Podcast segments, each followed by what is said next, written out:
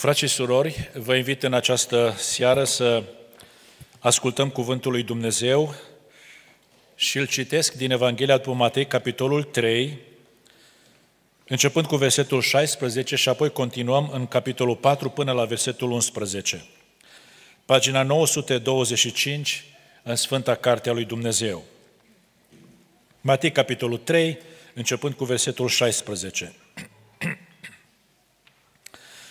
De îndată ce a fost botezat, Iisus a ieșit afară din apă. Și în clipa aceea cerurile s-au deschis și a văzut pe Duhul lui Dumnezeu pogorându-se în chip de porumbel și venind peste el. Din cerul s-a auzit un glas care zicea: Acesta este Fiul meu prea iubit, în care îmi găsesc plăcerea. Atunci Iisus a fost dus de Duhul în pustie ca să fie ispitit de diavolul. Acolo a postit patruzeci de zile și patruzeci de nopți. La urmă a flămânzit. Ispititorul s-a apropiat de el și a zis: Dacă ești Fiul lui Dumnezeu, poruncește ca pietrele acestea să se facă pâini. Drept răspuns, Iisus i-a zis: Este scris, omul nu trăiește numai cu pâine, ci cu orice cuvânt care iese din gura lui Dumnezeu. Atunci diavolul l-a dus în sfânta cetate, l-a pus pe strașina templului și a zis: Dacă ești Fiul lui Dumnezeu, aruncă-te jos, căci este scris, el va porunci îngerilor săi să vegheze asupra ta și te vor lua pe mâini ca nu cumva să te lovești cu piciorul de vreo piatră. De asemenea, este scris, a zis Iisus, să nu ispitești pe Domnul Dumnezeul tău. Diavolul l-a dus apoi pe un munte foarte înalt, i-a arătat toate împărățiile lumii și strălucirea lor și a zis: Toate aceste lucruri ți le voi da ție, dacă te vei arunca cu fața la pământ și te vei închina mie. Pleacă, Satanul, i-a răspuns Iisus, căci este scris, Domnului Dumnezeului tău să te închini și numai lui să-i slujești. Atunci diavolul l-a lăsat și deodată au venit la Iisus niște îngeri și au început să-i slujească. Amin. Amin. Vă invit să ocupați locurile. Nu știu cât de atenți am fost, frați și surori, la angajamentul pe care noi, ca Biserica lui Dumnezeu din locul acesta, ni l-am luat înaintea lui Dumnezeu în această seară prin ultima cântare. Până în ziua când la cer mă vei lua, sunt aici, la dispoziția ta. Fraților, vreau să vă spun că Dumnezeu din cer ia foarte în serios angajamentele noastre. Până acolo merge Scriptura încât zice, decât să nu-ți împlinești o juruință, un angajament, mai bine să nu-l faci. Și noi în seara aceasta, înaintea lui Dumnezeu, în această atmosferă binecuvântată, am zis, până când la cer mă vei lua, stau, Iisus, la dispoziția ta. Rugăciunea mea către Dumnezeu este să ne binecuvinteze. Dacă Dumnezeu ia în serios angajamentul acesta, să luăm și noi în serios. Și binecuvântarea lui Dumnezeu să fie peste noi toți, frați și surori și dragi prieteni.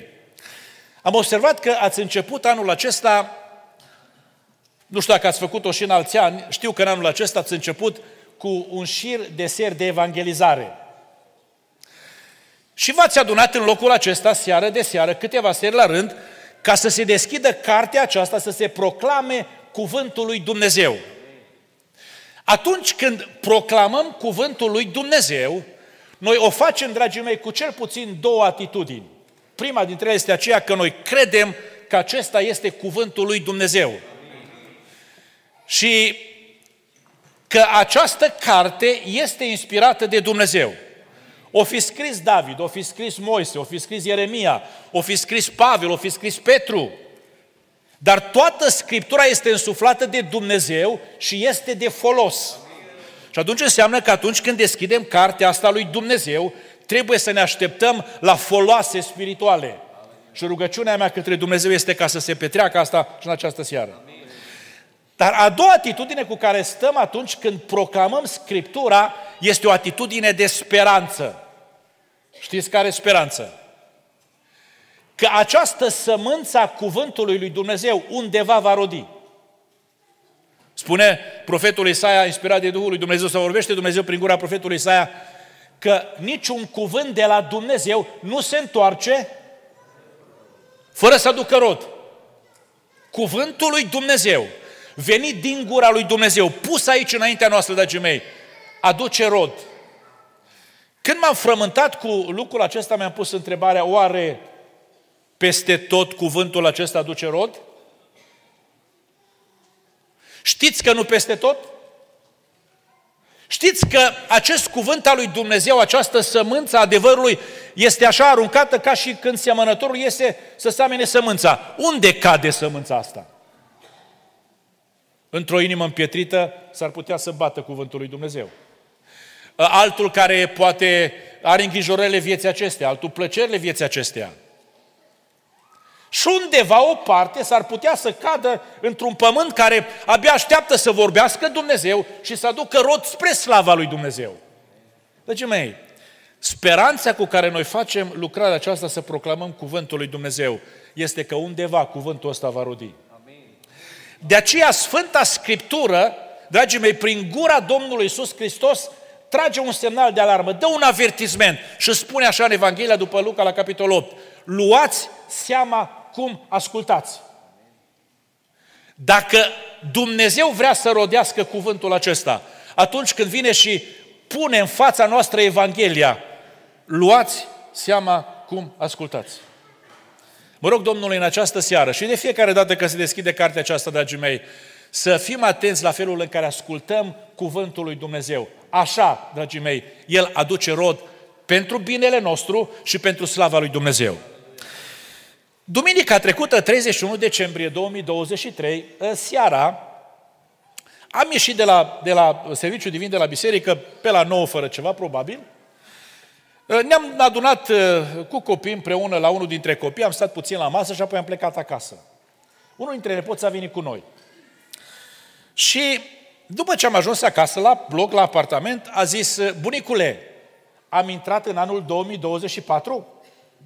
Am, încă n-am intrat, zic, mai sunt vreo două ceasuri, probabil, sau un ceas și ceva.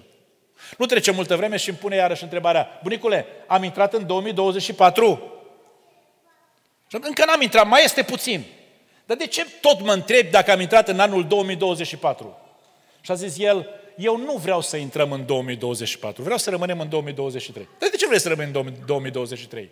Pentru că vreau să rămân copil, să nu mor așa de repede. Și am zis, auzi, timpul nu stă pe loc. Că vrei tu să trecem în douăzeci și patru, că nu vrei tu, timpul se duce. Viața nu stă pe loc. Și viața asta care nu stă pe loc, dragii mei, ne duce când în situații extraordinar de binecuvântate, când în situații complicate. E adevărat sau nu e adevărat? Domnul Iisus Hristos s-a născut undeva în Betlemul din Iudeia. Undeva într-un loc sărăcăcios, într-un loc umil, într-un grajd.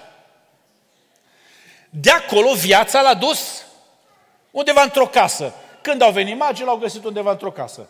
De acolo viața l-a dus în Egipt, pentru că Irod a dat un decret și a zis toți copiii de la doi ani în jos, din zona aceasta, să fie omorâți. Și a plecat în Egipt, să se împlinească o profeție. Din Egipt, viața l-a dus în Nazaret. Din Nazaret, l-a dus undeva la Iordan, unde boteza Ioan. Și de la Iordan l-a dus viața unde? În pustiu. Îl găsim în seara asta în pustiu. Care dintre dumneavoastră ați fost vreodată în vreun pustiu? Am vizitat pustiul Iudeii, prin urmă cu vreo unsprezece ani, zece ani și ceva. Una este să vizitezi un pustiu, să ți se spună de către ghid, aici a fost ispitit Iisus. Și apoi să te întorci la autocar și să mergi traseul mai departe. Și alta este să stai o vreme în pustiu. Dragii mei, s-ar putea niciunul dintre noi să nu ajungem să trăim viața într-un pustiu fizic. Dar într-un alt fel de pustiu. Ce ziceți? Pustiul poate fi un loc. Nu neapărat pustiul Iudeii. Poate fi un loc, dragii mei, unde s-o duci dintr-un greu într-un alt greu. Pustiul poate fi un salon de spital. Poate fi o casă unde sunt probleme. Poate fi o sărăcie. Singurătate. Experiență nedorită. Pentru un o loc de treizeci și opt de ani, scăldătoarea aceea unde era dus și pus și aștepta, era un fel de pustiu al vieții. Pentru tânărul acela risipitor, pentru fiul acela risipitor, țara aceea de departe unde s-a dus el și a crezut că va fi extraordinar, dragii mei, țara aceea a ajuns să fie un pustiu. E un loc în care ajungem în viață. E o experiență de viață. O experiență în care, dragii mei, s-ar putea în mijlocul mulțimii să te simți singur. Pentru că toată lumea din jurul tău gândește altfel, trăiește altfel, e orientată altfel. Tu ești îndreptat spre împărăția lui Dumnezeu și ești singur acolo. Pentru mine, un moment de pustiu, dacă vreți o experiență de pustiu, a fost armata. Știu că pentru tinerii din vremea aceasta nu mai spune mare lucru uh, perioada aceasta de timp. M-am dus uh, pentru prima dată de acasă, n-aveam Biblie, n-aveam biserică, n-aveam colegi, n-aveam posibilitate să povestesc cu cineva din Scriptură, n-aveam posibilitate să mă rog lui Dumnezeu decât în gând, când eram de gardă sau eram planton sau cine știe ce, stăteam înaintea lui Dumnezeu în gând. Experiența pustiului. Zicea uh, Ilie la un moment dat înaintea lui Dumnezeu, așa, uh, tânguindu-se înaintea lui Dumnezeu, am fost plin de râvnă pentru tine, pentru legea ta, pentru legământul tău, pentru poporul tău. Dumnezeule, acum am rămas singur, pustiu. Dragii mei, suntem la începutul anului două mii douăzeci și patru. Vreau să vă întreb, știți care va de aici dacă veți ajunge sau nu în anul acesta într-un pustiu al vieții, știți? Dar vă gândiți că s-ar putea să ajungeți pe acolo? Unii dintre dumneavoastră, sau dacă nu de aici, din locul acesta, unii dintre semenii noștri au trecut printr-un pustiu al vieții în două mii douăzeci și trei. Alții vor trece în două mii douăzeci și patru, poate mâine sau poi mâine. Am auzit despre familia asta din Girona. Știți că trece printr-un pustiu al vieții? Știți? Este o experiență a pustiului. Pentru că nu știm când vom trece pe acolo, dragii mei, dar trecem. Asta e viața. Dacă Domnul nostru Iisus Hristos, Fiul lui Dumnezeu, coborât din cer în lumea noastră, a ajuns să treacă prin pustiul acesta în mod fizic, dar nu mai fizic. Era acolo singur, flămând, ispitit din toate părțile.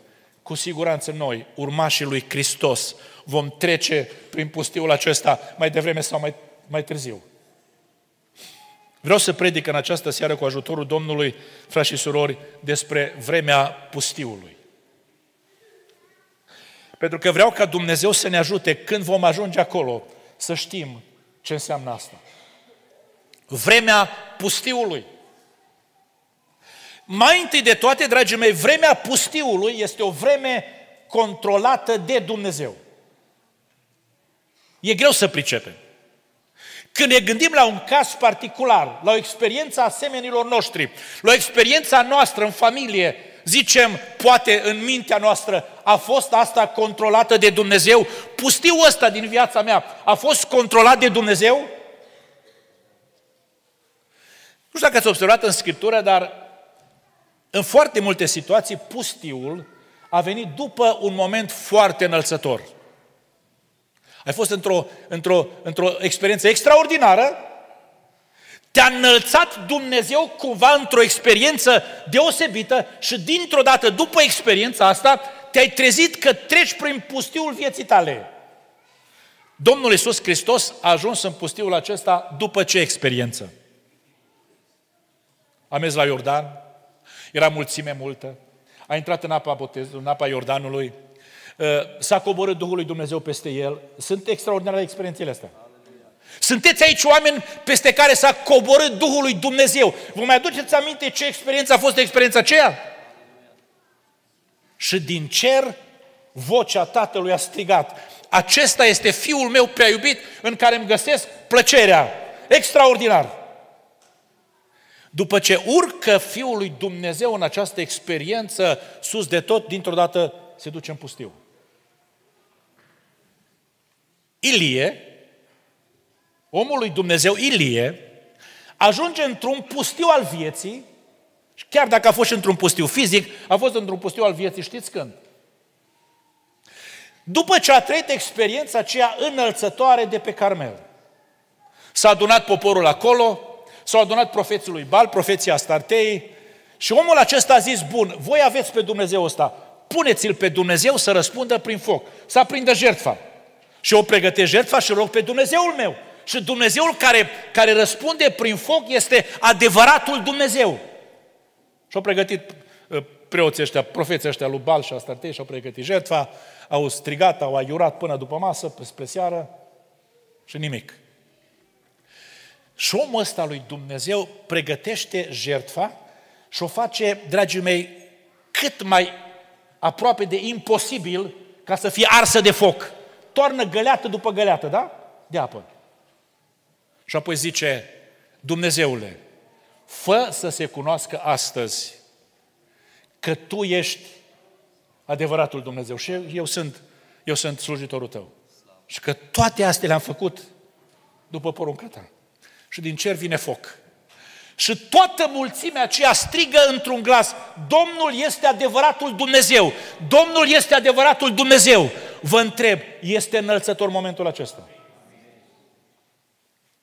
Și din momentul acela înălțător, Ilie se duce spre pustiul vieții. Dragii mei, e întâmplare pustiul vieții? E întâmplare? Dumneavoastră credeți că Dumnezeu controlează toate lucrurile? Când este vorba de altul, ne vine foarte simplu să spunem amin, Dumnezeu controlează toate lucrurile. Dar dumneavoastră credeți că Dumnezeu controlează toate lucrurile când este vorba de dumneavoastră? Când ajungeți în pustiu, vă vine în minte lucrul acesta? Dumnezeule, Tu controlezi pustiul acesta. Vă vine în minte? Dumnezeu a oprit soarele pe cer. Dumnezeu controlează soarele. Dumnezeu a dat soarele înapoi cu vreo zece tepte pe cadranul lui Ahaz, da? Dumnezeu a despicat Marea Roșie. Dumnezeu a oprit Iordanul. Dumnezeu, la rugăciunea pe care a făcut-o Ezechia, Dumnezeu i-a mai dat cincisprezece ani. Deși a zis, Ezechia, puneți casa în îndoială că mori. Dumnezeu controlează toate lucrurile. Controlează Dumnezeu și pustiul vieții? Dumnezeu controlează pustiul vieții pentru că, dragii mei, Dumnezeu îngăduie să ajungem pe acolo. Nu era întâmplare, nu, să nu credeți că a greșit Domnul Iisus Hristos drumul de la Iordan uh, și a picat în pustie.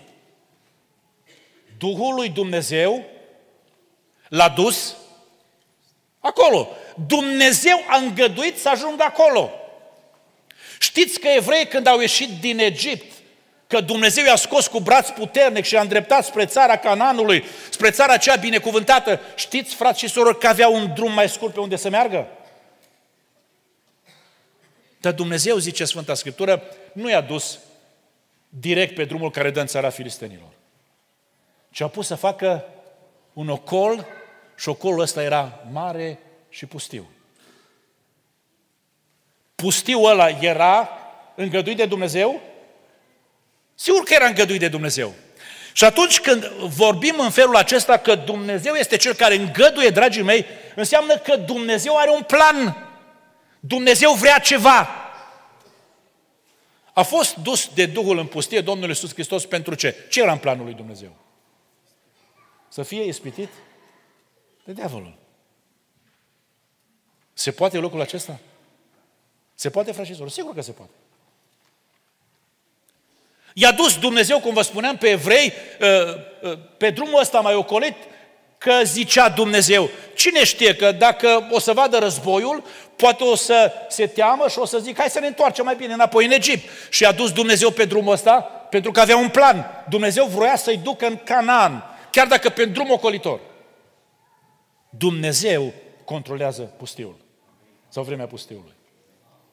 Pentru că îngăduie să trecem pe acolo. Dragii mei, dar nu doar că Dumnezeu îngăduie, Dumnezeu limitează. Limitează vremea pustiului. V-ați pus vreodată întrebarea, frați și surori, cum ar arăta viața noastră să fie toată într-un pustiu?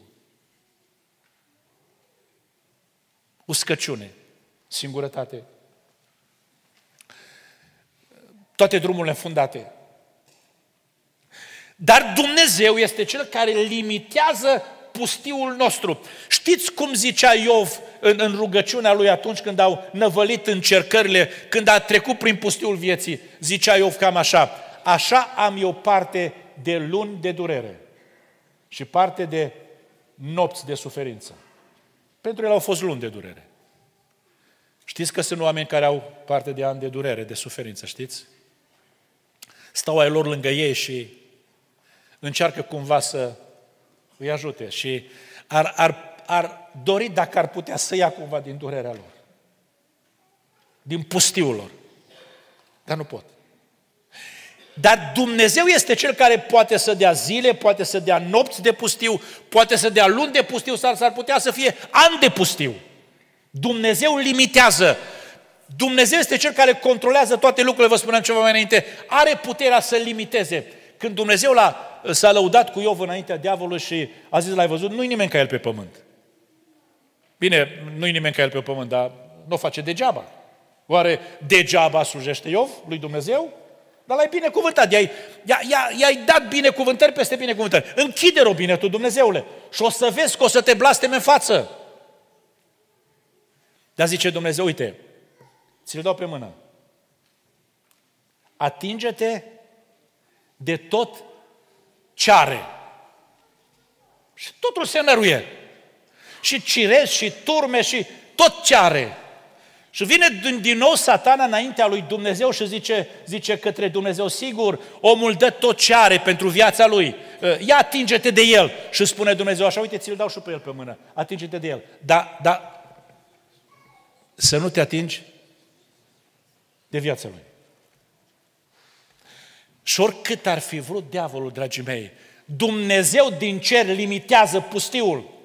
Se atinge diavolul de cirezi, de turme, de copii, se atinge de trupul lui și lovește cu o boală din creștetul capului până în tălpile picioarelor. Dar dacă Dumnezeu a zis stop, nu te atingi de viața lui, omul ăsta, chinuindu-se o vreme, trecând prin pustiu, dar trăiește. Pentru că Dumnezeu din cer a pus limită. Dragii mei, ceea ce este extraordinar, dincolo de faptul că Dumnezeu îngăduie și Dumnezeu limitează, știți ce este extraordinar? Dumnezeu poartă de grijă în pustiul vieții. Nu știu dacă v-ați pus vreodată întrebarea, dacă v-ați gândit vreodată, ce înseamnă, frați și surori, să nu-ți poarte Dumnezeu de grijă?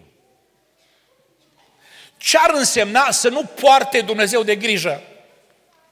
Știți că împăratul Saul, care, pe care Dumnezeu a, a lăsat ungerea lui peste el și l-a uns Dumnezeu împărat, când n-a ascultat de Dumnezeu, spune Sfânta Scriptură, Dumnezeu l-a lepădat. Și a ajuns într-un pustiu al vieții. Veneau vrășmașii și avea nevoie de Dumnezeu. Și Dumnezeu nu răspunde. Nu zice nimic. Nici profetul nu zice nimic. Nici noaptea n-are vreun vis. Nu răspunde prin urim, prin tum, nimic. Pentru că în momentul acela Dumnezeu a zis, te-am lepădat. Dar atunci când treci prin pustiul acesta al vieții, ca și copil al lui Dumnezeu, îngăduit de Dumnezeu, Dumnezeu este Cel care poartă de grijă. Slăvit să fie numele Domnului. Vă spuneam despre Ilie că a fost pe Carmel, a și-a arătat Dumnezeu slava acolo și a apucat-o spre pustiu. Vreau să vă întreb, i-a purtat Dumnezeu de grijă în pustiu?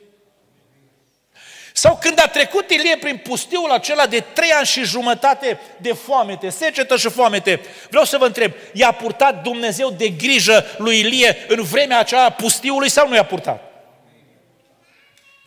Toți se chinuiau în țară, nu știau de unde să, să uh, găsească ceva uh, de mâncare, să bea apă. Și a zis Dumnezeu către Ilie, du-te la pârâul Cherit.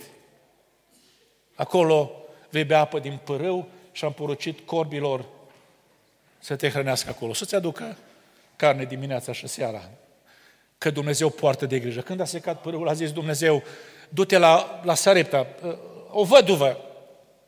Și când ajunge la văduva aceea din Sarepta și a zis, adă-mi puțină apă, femeia s-a dus să aducă apă, era la marginea cetății. Și n-a făcut câțiva pași și a zis Ilie, adă-mi și puțină pâine. Și a zis femeia, da, viu-i Domnul că nu am, am puțină făină, puțin un de lemn, strâng vreascuri, fac ultima turtă pentru mine, pentru fiul meu, mâncăm și murim. Bine, Doamne, dacă femeia asta are ultima turtă pentru ea și pentru fiul său, mănâncă și mor, porți de grijă? Așa vorbește Domnul. Du-te și fă cum ai zis. Dar fă-mi mie întâi. Că așa vorbește Domnul. Făina nu se termină, unde lemn nu se termină, până când dă Domnul ploaie pe fața pământului. Și Dumnezeul acesta, când treci printr-un pustiu, poartă de grijă prin pustiul prin care treci. Pentru că Dumnezeu nu te aruncă în pustiu pentru că vrea să pieri acolo. E drumul pe care te duce să te formeze, să te fortifice, să-și slăvească numele. Cine știe ce planuri are Dumnezeu? Are un plan. Slăvit să fie numele Domnului. Amin. Mă duc un pas mai departe, dragii mei, în al doilea rând. Vremea aceasta a pustiului, nu doar că este o vreme controlată de Dumnezeu, este o vreme a disciplinelor spirituale. Când ajungi în pustiu, sunteți oameni care ați trecut prin pustiul vieții, ce faci? Cu ce te ocupi? Știți că atunci când treci prin pustiu, ar, ai putea să te plângi, să-ți plângi de milă. Și Iov, într-o anumită perioadă din, din pustiul vieții lui, a început să facă lucrul acesta. Zicea Iov la un moment dat, cum nu pot să fiu ca în lunile de odinioară sau ca în vremurile de odinioară? Dar bine, cum era Iov atunci?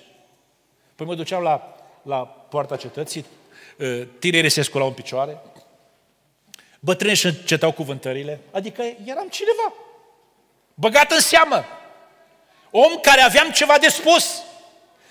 Dumnezeu veghea asupra mea, lumina lui Dumnezeu este, era peste mine, era peste familia mea, era o vreme extraordinară. Cum nu pot să fiu ca atunci? Și începe Iov să-și plângă de milă. Sau zice autorul psalmului, psalmului patruzeci și doi, mi-aduc aminte și învărs tot focul inimii în mine, când mă gândeam cum mergeam înconjurat de mulțime și înaintam în fruntea ei spre casa lui Dumnezeu, în mijlocul strigătelor de bucurie și mulțumirea unei mulțimi în, sărbăto- mul- mulțimi în sărbătoare. Acum, pentru ce te mâgnești, suflete, și gemi înăuntru meu? Pentru ce? Pentru ce gem? Pentru ce plângi? Îți plângi de milă. Și zice acolo, zice acolo psalmistul, nădăjduiește în Dumnezeu. Vremea asta va trece. Iarăși o să-L aud pe Dumnezeu. Deci, dragii mei, poți în vremea aceea pustiului să-ți plângi de milă. Sau poți să cauți vinovații. Să-ți pui întrebarea bună, din cauza cui suntem în situația aceasta? Ziceau evrei care au ajuns în pustiu spre Canaan, ziceau, din cauza lui Moise. De ce nu ai lăsat în Egipt, Moise? De ce ne-ai dus să murim la Marea Roșie? Sau după ce au trecut Marea Roșie, de ce ne-ai dus prin pustiu ăsta să murim în pustiu? Nu erau morminte suficiente în Egipt? Ne-a dus să murim în pustiu. Tu ești vinovat, Moise. Și poți să cauți vinovatul, că e nevasta, că e bărbatul, că e păstorul, că e comitetul, că nu știu cine e. Poți să ajungi să abandonezi totul. Nici de Dumnezeu să nu mai știi. Știu oameni care au treabă cu Dumnezeu, că Dumnezeu nu face cum gândesc ei. Își spun rugăciune înaintea lui Dumnezeu și așteaptă ca Dumnezeu să lucreze la milimetru cum zic ei și nu se gândesc că Dumnezeu are planurile Lui. Frați și surori, și atunci când Dumnezeu nu lucrează cum vrei tu și te trece prin pustiul vieții când tu zici Dumnezeule, vrea să fie sărbătoare viața, te trece prin pustiu. La ce ai nevoie de Dumnezeu? Gata să abandonezi. Zicea Petru când a trecut prin pustiul acela al vieții, acolo în curtea marelui preot lângă foc. Eu nu știu de, de Domn, n-am fost, nu-s de-a lui. Nu-l cunosc, nu știu ce vorbești femeie. S-a jurat cu blestem că nu știe. a renunțat. Poți să renunți.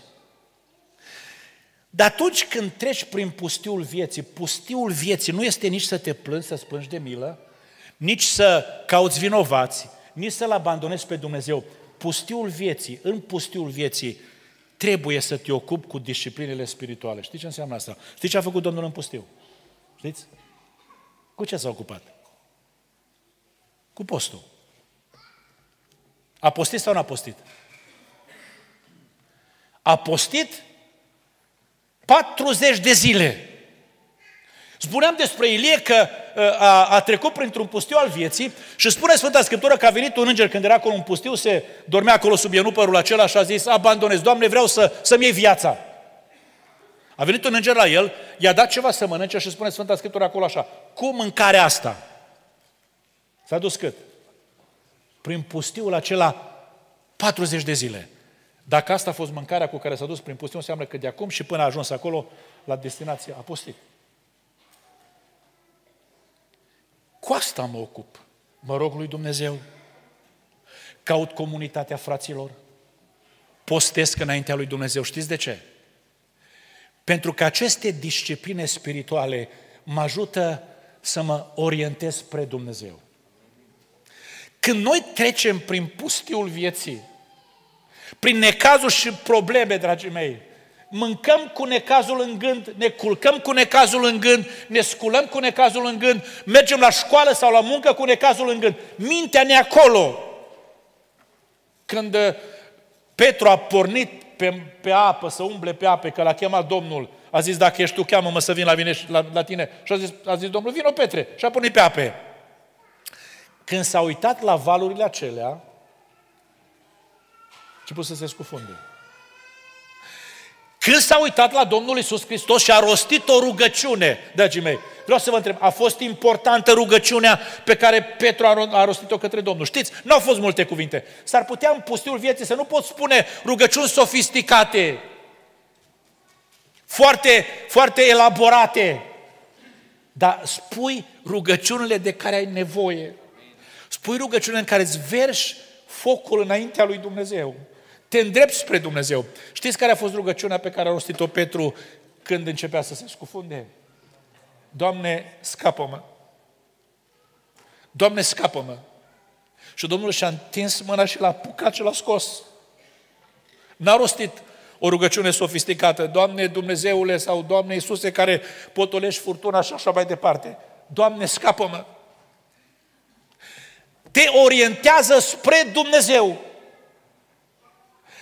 Pentru că pustiul vieții, dragii mei, ne captează atenția noastră, ne cucerește mintea noastră. Când evrei treceau prin pustiu, știți la ce se gândeau ei, dragii mei? Nu la Canaan, nu la Dumnezeu neapărat. Spuneam să găsească vinovatul. Dar se gândeau că nu au apă, că nu au pâine și ziceau: ce o să fie de copiii noștri? Ce o să fie de urmașii noștri? Și mintea lor era preocupată doar de asta, de pâine, de apă, de... Dar, dragii mei, Dumnezeu vrea să, să ne îndeletnicim cu postul, cu rugăciunea. Astea ne ridică privirea spre Dumnezeu de la necazul nostru. Și începem să înțelegem că depindem de Dumnezeu. Și disciplinele astea spirituale ne fortifică în vremea pustiului vieții noastre. Domnul Iisus Hristos era într-o într-o situație complicată, știa că peste două zile vor fi Paștele, El va fi dat în mâinile celor fără de lege, va fi condamnat, va fi crucificat și așa mai departe. S-a retras undeva în grădina Ghețiman. A luat pe trei dintre ucenici cu El, a zis: sufletul meu e cuprins de o întristare ca de moarte, adică sunt într-un pustiu al vieții. A zis Domnul: rămâneți aici până mă duc colo să mă rog. O să vă întreb, rugăciunea aceea care a rostit-o, spune unul dintre evangheliști, a spus același lucru. S-a dus prima dată și a zis: Tată, dacă este cu putință, depărtează de la mine paharul acesta. Dacă nu, facă-se voia ta. Cum vrei tu, nu cum vreau eu. S-a dus la ucenici, a găsit dormit, a venit a doua oară și a spus aceleași lucruri. S-a dus, i-a găsit din nou dormit, a venit a treia oară și a spus aceleași cuvinte. Știți?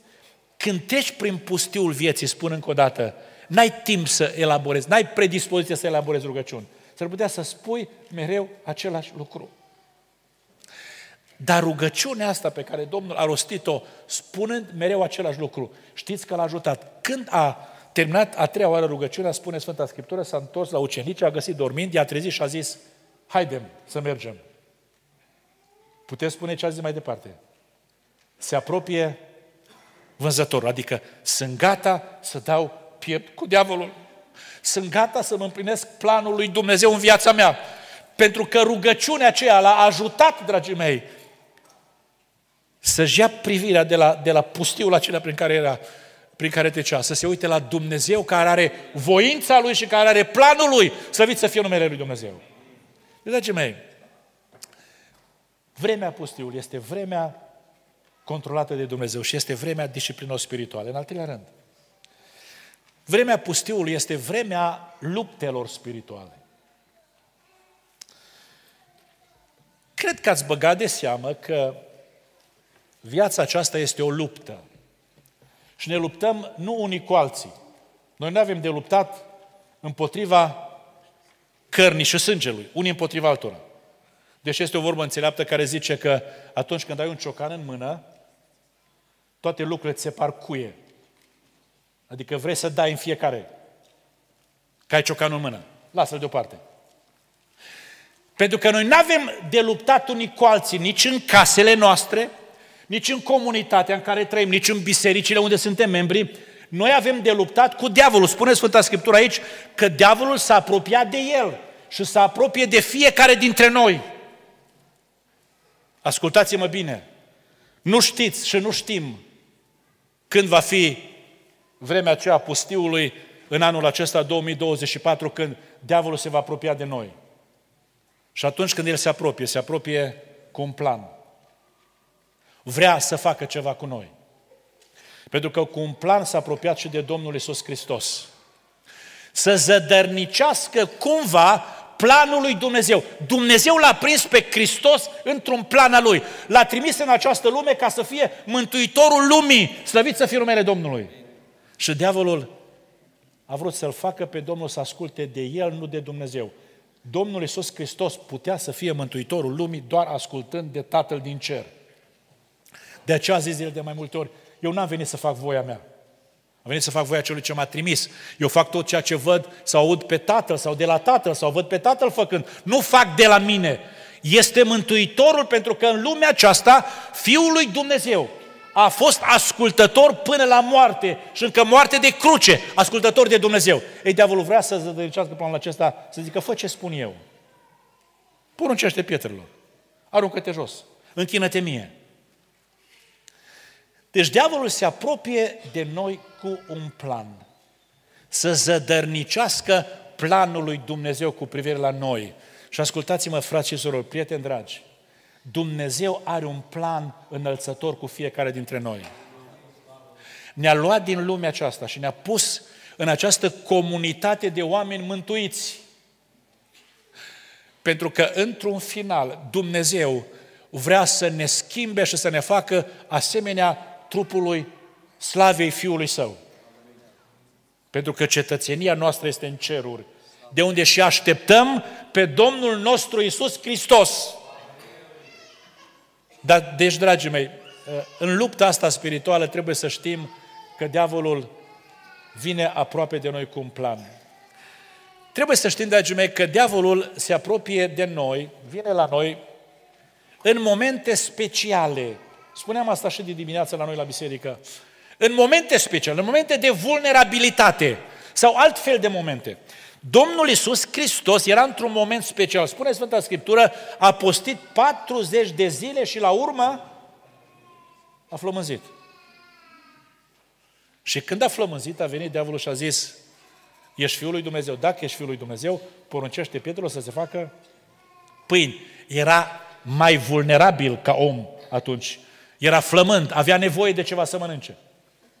Spuneam dimineața la noi la biserică despre Iosif din Vechiul Testament, că a, s-a apropiat diavolul de el să-l ispitească, știți în ce moment? Știți, frații mei? Când a fost momentul vulnerabil. Și suntem și noi vulnerabili la asta. Știți când? Când a fost promovat. Spune Sfânta Scriptură că Potifar, l-a pus mai mare peste casa lui. Și după ce Iosif a ajuns mai mare peste casa lui, nevasta lui Potifar s-a tot apropiat de el, dragii mei, să-l ispitească. Deci, dar Iosif se învârtea în casă și până atunci. Când a ajuns să fie promovat, diavolul știa că e mai vulnerabil. Când noi ajungem într-o situație complicată, suntem vulnerabili. Când ajungem, dragii mei, să fim promovați, s-ar putea să fim vulnerabili. Și vine diavolul aproape de noi, să ne ispitească. Avem de dus această luptă spirituală. Și diavolul, dragii mei, vine nu doar cu un plan, ci în momente de vulnerabilitate. Vine în mod repetat. E o vreme în care vine diavolul în mod repetat. Nu știm de ce, n-ați trei perioade de, de, din viață când n-ați știut de ce nu ieșiți dintr-una și dați în alta. N-ați ieșit din asta și dați în cealaltă. N-ați știut? E o vreme în care diavolul în mod repetat vine, dragii mei, să ne ispitească. Spune Sfânta Scriptură că a venit diavolul prima dată la Domnul și a zis: poruncește pietrelor să facă pâini. N-a terminat bine cu asta și a zis, l-a dus pe, pe straș la templu și a zis: aruncă-te jos. N-a terminat cu asta, l-a dus pe munte și a zis: închină-te mie. În mod repetat.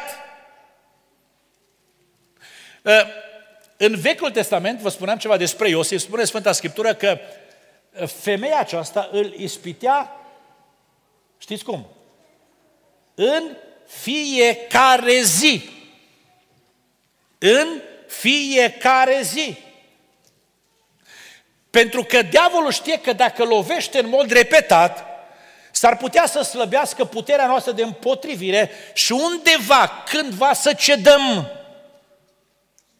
De aceea trebuie să știm, dragii mei, că vremea asta a pustiului este o vreme de bătălie spirituală. Și trebuie să, să fim atenți și să ne fortificăm, să ne întărim în omul ascuns al inimii, ca să ne împotrivim celui rău și el să fugă de la noi. Spune Sfânta Scriptură într-un final că după ce Domnul Iisus Hristos i s-a împotrivit, așa cum i s-a împotrivit, diavolul l-a lăsat. Puteți să spuneți mai departe: l-a lăsat până la o vreme. Asta face cu noi. Vine și ne tot toacă în fiecare zi o vreme. Dacă noi suntem uh, suficient de puternici să rezistăm, ne lasă până la o vreme, la o altă vreme. Și din nou vine și iar ne toacă în fiecare zi, dragii mei, pentru o vreme, pentru că are plan cumva, cumva să cedăm.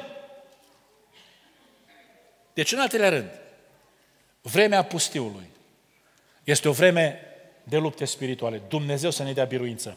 Și mai spun, dragii mei, un singur lucru, în al patrulea rând, vremea pustiului este o vreme de experiențe spirituale. Eu cred că fiecare dintre dumneavoastră, când veniți aici în casa lui Dumnezeu, sau aproape fiecare, poate că nu chiar fiecare, dar aproape fiecare, veniți cu niște așteptări. Nu neapărat uh, uh, cântăreții să cânte foarte bine sau predicatorul să predice foarte bine. Dar avem așteptări ca Dumnezeu să facă ceva. Dumnezeu să lucreze cumva. Să avem experiențe înălțătoare cu Dumnezeu. Adică, mi-aduc aminte de... Eram adolescent și îi auzeam pe, pe părinții mei vorbind între ei venind de la biserică: astăzi a fost har la adunare. Poate vă aduceți aminte cei mai în vârstă. Cred că ne-a ieșit din, din vocabular expresia asta. Azi a fost har la adunare.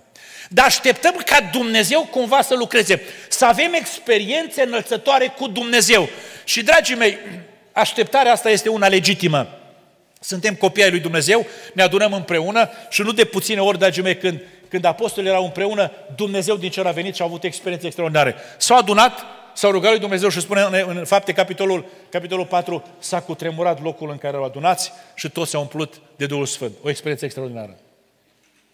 Dar câți dintre dumneavoastră, câți dintre noi ne gândim că putem avea experiențe cu Dumnezeu în pustiul vieții? Câți? Sunteți aici oameni care să fi avut experiențe cu Dumnezeu în pustiul vieții? Uscăciune, singurătate, suferință, ostilitate poate alteori, Fiind neînțeleși poate de cei din jurul nostru, poate chiar de cei din casa noastră, în acest conglomerat de trăiri, dragii mei, dureroase, poți să ai experiențe cu Dumnezeu? Vremea pustiului, ascultați-mă, poate fi o vreme de experiențe spirituale. Spune Sfânta Scriptură că acolo în pustiu, haideți să vă citesc, în final, au venit la Iisus niște îngeri. Era în pustiu încă. Au venit niște îngeri ca să-i slujească. Frații mei, e o experiență când te afli în pustiu, ai fost acolo singur, ți-ai dus bătăliile spirituale, e o experiență uimitoare să vină Dumnezeu sau trimișul lui Dumnezeu la tine. Spuneam la noi la biserică cu, chiar și la sărbătoarea asta nașterii Domnului, că în urmă cu un an, mi se pare, la nașterea Domnului, vorbind despre îngeri care s-au arătat la păstori, am zis fața bisericii, cred că niciunul dintre dumneavoastră n-ați văzut un înger. Când am ieșit din biserică, în curtea bisericii, se apropie o soră de mine, nu dintre cele în vârstă, care își aduc aminte de vremurile de altă dată, când zicem noi Dumnezeu lucra extraordinar. O soră mai jos ca vârstă decât mine. A zis, frate Relu, eu am văzut un înger, a venit la mine un înger. Este experiență cu Dumnezeu, să vină Dumnezeu la tine, să vină un trimis al lui Dumnezeu la tine, în pustiul vieții. Dragii mei, când vine experiența asta cu Dumnezeu, după ce am trecut prin pustiul vieții, sleit poate de puteri, îndurerat de experiențele vieții, această experiență cu Dumnezeu are menirea să mă întărească. Vă spuneam despre Domnul Iisus Hristos că a fost acolo în, în, în Ghețiman și era pustiul acela al vieții din punct de vedere spiritual, dragii mei, al frământărilor, al, al suferințelor sufletești, dragii mei. Spunea Sfânta, unul dintre Evanghelii spune așa, a venit un înger ca să-l întărească. A venit un înger ca să-l întărească. Pentru că această experiență cu Dumnezeu din vremea pustiei, dragii mei, sau din vremea pustiului, are menirea să mă întărească. Și are menirea să mă facă, să mă ajute, dragii mei, să văd lucrurile din perspectiva lui Dumnezeu. Că s-ar putea atunci când trec prin pustiul vieții să-mi pun întrebarea de ce sunt aici? M-a abandonat Dumnezeu? Știu pe cineva care, care s-a îmbolnăvit, e înaintat în vârstă. Dar ce-am păcătuit înaintea lui Dumnezeu? Și am spus, da, nu e vorba de păcat. Nu de asta e vorba. Trecem prin acest pustiu al vieții și când trecem prin pustiul vieții s-ar putea ca diavolul să vină la noi, să ne urce cine știe unde, să ne arate lumea aceasta, sau să ne arate experiența noastră și să ne o interpreteze cum vrea el. Pentru că l-a dus pe Domnul acolo din pustiu, l-a dus să-i arate toată strălucirea lumii acesteia.